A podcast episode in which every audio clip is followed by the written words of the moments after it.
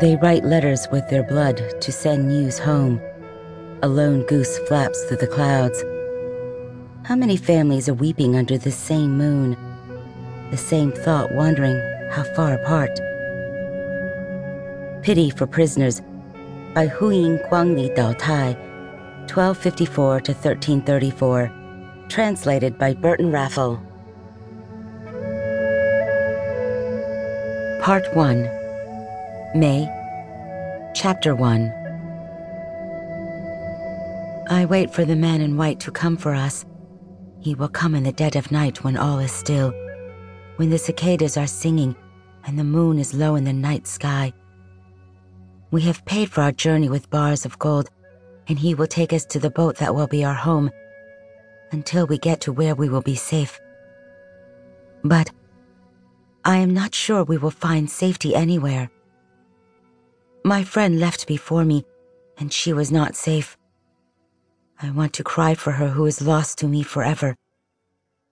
They sent her away, and her boat was captured by pirates. I was told how she bravely jumped over the side before they had their brutal way with her. Now she is gone, beneath the China Sea, food for the fish and the sharks, and I will never see her again. Never again will I tell her my secret dreams and desires. Never will I walk with her and drink lemonade. Never will we learn English together like we had planned, nor meet one day in New York City, the place we dreamed of going. My parents will send me with only my 14 year old brother and tiny sister. My younger sister is too small to carry her own case, so I must carry one for both of us. And so, I cannot take my paints or my brushes. I can only take a small case filled with one change of clothing and our toothbrushes.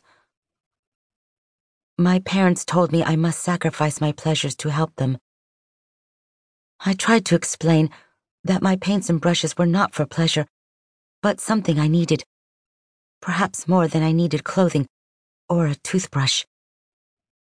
This made them angry, and so I put my paints and my brushes into a large wooden case and buried it in our garden under the wisteria.